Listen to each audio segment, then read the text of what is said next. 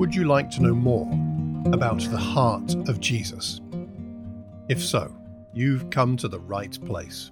Welcome to the Kingdom Come podcast from the Thames Valley Churches of Christ.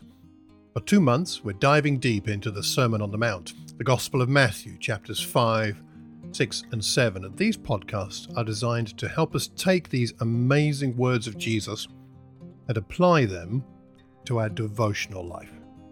Now, on to today's scripture Matthew 7, verses 28 and 29.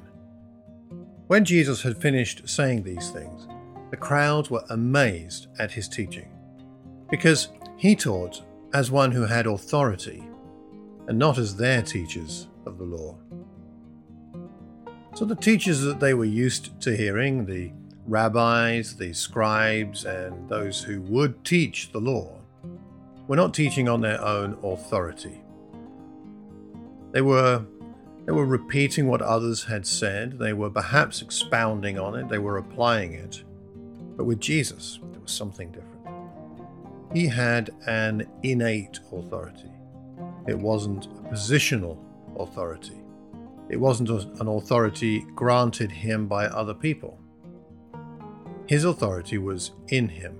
It was it was authenticated by the Father at the baptism of Jesus when John the Baptist baptized him in the Jordan, but it wasn't an authority that was given to him by anyone else.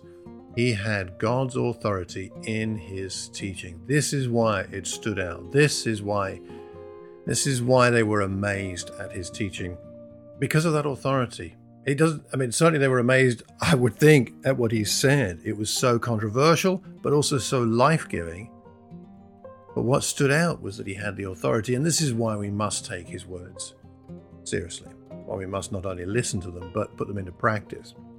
Perhaps you've been part of the Sermon on the Mount series for the Thames Valley Churches of Christ, or maybe you've been catching up with them online. My question would be for us, perhaps as a devotional thought today, is to ask you yourself, what have you been learning so far? And before you answer something that's just something you've learned and understood, but what I mean is, what have you learned that's becoming part of your life? More and more part of your life. What have you been learning that is changing you? Changing the way you follow Jesus, changing your discipleship to Him, changing you and helping you become more like Him. That would be a good topic for our devotional time of prayer today. Ask God to make that clearer.